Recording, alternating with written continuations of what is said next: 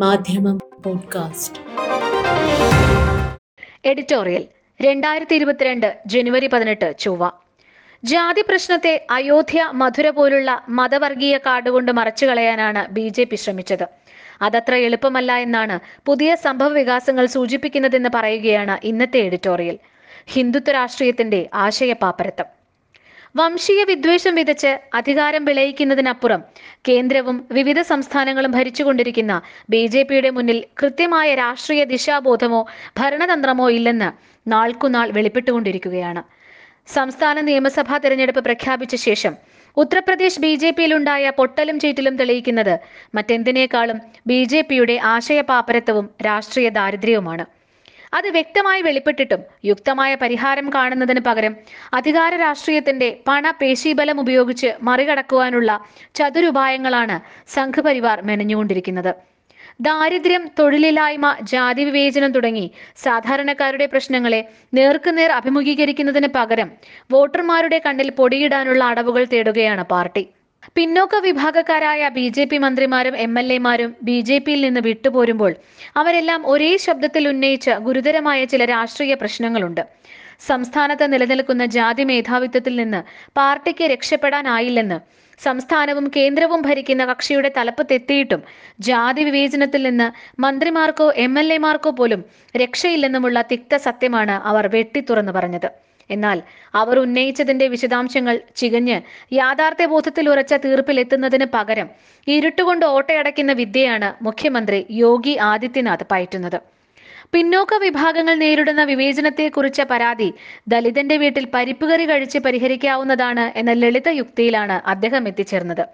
നാട് നേരിടുന്ന പ്രശ്നങ്ങൾക്ക് ബി ജെ പിയുടെ മുൻപിൽ പൊടിക്കൈകളല്ലാതെ മറ്റൊന്നുമില്ല എന്ന് തുറന്നു പറയുകയാണ് യോഗി. തിരഞ്ഞെടുപ്പിന്റെ സന്ദർഭം ഉപയോഗപ്പെടുത്തുകയായിരുന്നു സ്വാമി പ്രസാദ് മൗര്യ അടക്കം. എസ് പിയിലേക്ക് മറുകണ്ഠം ചാടിയ പിന്നോക്ക ബി ജെ പി നേതാക്കൾ എന്നത് ശരിയാണെങ്കിലും ദീർഘനാളായി അടക്കിപ്പിടിച്ച രോഷം വമിപ്പിക്കാൻ ഏറ്റവും ഉചിതമായ സന്ദർഭം അവർ തിരഞ്ഞെടുത്തു എന്നതാണ് വലിയ ശരി. രണ്ടു വർഷം മുൻപ് രണ്ടായിരത്തി പത്തൊൻപത് ഡിസംബറിൽ നൂറ് B J P M L എമാർ ലക്നൌവിലെ നിയമസഭാ മന്ദിര പരിസരത്ത് ധർണയിരുന്നിരുന്നു വോട്ടർമാരുടെ നാൽപ്പത്തിനാല് ശതമാനവും പിന്നോക്ക സമുദായ ജാതികളിൽ നിന്നുള്ളവരായിട്ടും സംസ്ഥാനത്ത് ഭരണത്തിലെയും എക്സിക്യൂട്ടീവിലെയും ഉയർന്ന ജാതിക്കാരുടെ സ്വേച്ഛാവാഴ്ചയാണ് എന്ന് ആരോപിച്ചായിരുന്നു ആ പ്രതിഷേധ പരിപാടി. തനിക്കെതിരായി പോലീസ് രജിസ്റ്റർ ചെയ്ത കേസിൽ സ്വന്തം ഭാഗം വിശദീകരിക്കാനുള്ള അവസരം പോലും നിഷേധിച്ചു എന്ന ഒരു എം ആക്ഷേപമായിരുന്നു അന്നത്തെ ഉടൻ പ്രകോപനം. രണ്ടു വർഷം കഴിഞ്ഞും മന്ത്രിസഭയിലെ പിന്നോക്ക ജാതിക്കാർ പോലും അവഗണനയിലും വിവേചനത്തിലുമാണെന്നാണ് മൗര്യയും ധരം സിംഗ് സൈനിയും അടക്കമുള്ളവർ ഇപ്പോഴും പറയുന്നത്. അധികാരത്തിന്റെ ആനുകൂല്യങ്ങളിൽ നിന്ന് തങ്ങൾ അകറ്റി നിർത്തപ്പെടുകയാണെന്നാണ് അവരുടെ ആക്ഷേപം. തൊഴിൽ ഉദ്യോഗ സംവരണം ഗവൺമെന്റ് കരാറുകളിൽ വിഹിത അവിഹിത ഇടപാടുകൾക്കുള്ള വഴിവിട്ട സ്വാതന്ത്ര്യം അഴിമതി പോലീസ് സ്റ്റേഷനുകളുടെ വിധേയത്വം എന്നിവയെല്ലാം ഭരണത്തിലെ മേൽജാതിക്ക് മാത്രം സംവരണം ചെയ്യപ്പെട്ടിരിക്കുകയാണ്. സംസ്ഥാനത്ത് ഏതാണ്ട് എല്ലാം സ്വകാര്യ മേഖലയ്ക്ക് തീരെഴുതി കൊടുത്തു കഴിഞ്ഞു. സ്കൂൾ അധ്യാപക ജോലി മാത്രമാണ് തൽക്കാലം ഒഴിവായിട്ടുള്ളത്. അതും സ്വകാര്യ മേഖലയെ ഏൽപ്പിക്കുകയാണ്. സ്വകാര്യ മുതലാളിമാരാകട്ടെ ശമ്പളവും പെൻഷൻ പ്രായവും വെട്ടിക്കുറച്ചു തുടങ്ങി.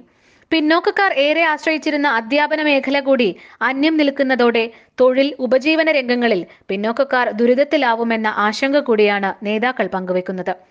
മണ്ഡൽ കമ്മീഷൻ റിപ്പോർട്ട് പിന്നോക്കക്കാർക്ക് തുറന്നുവെച്ച ആനുകൂല്യം.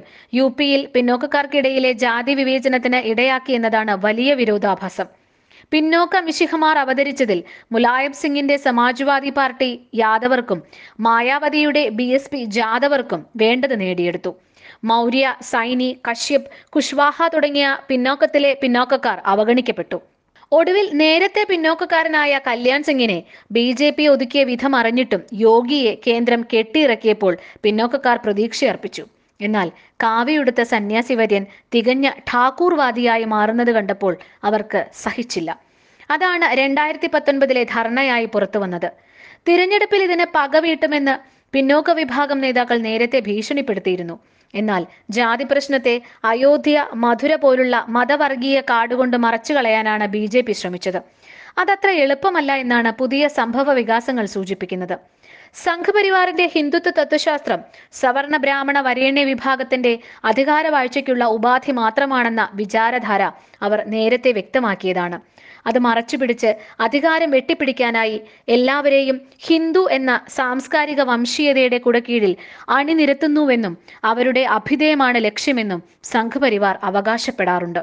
എന്നാൽ സവർണ ബ്രാഹ്മണ്യതയുടെ ജനിതക വൈകല്യത്തിൽ നിന്ന് അതിന് മുക്തമാകാൻ കഴിയില്ല എന്നുറപ്പിക്കുന്നതാണ് സന്യാസി മുഖ്യമന്ത്രി കൂടിയായ യു പിയിലെ ബി ഭരണത്തിൽ സംഭവിച്ചുകൊണ്ടിരിക്കുന്നത്.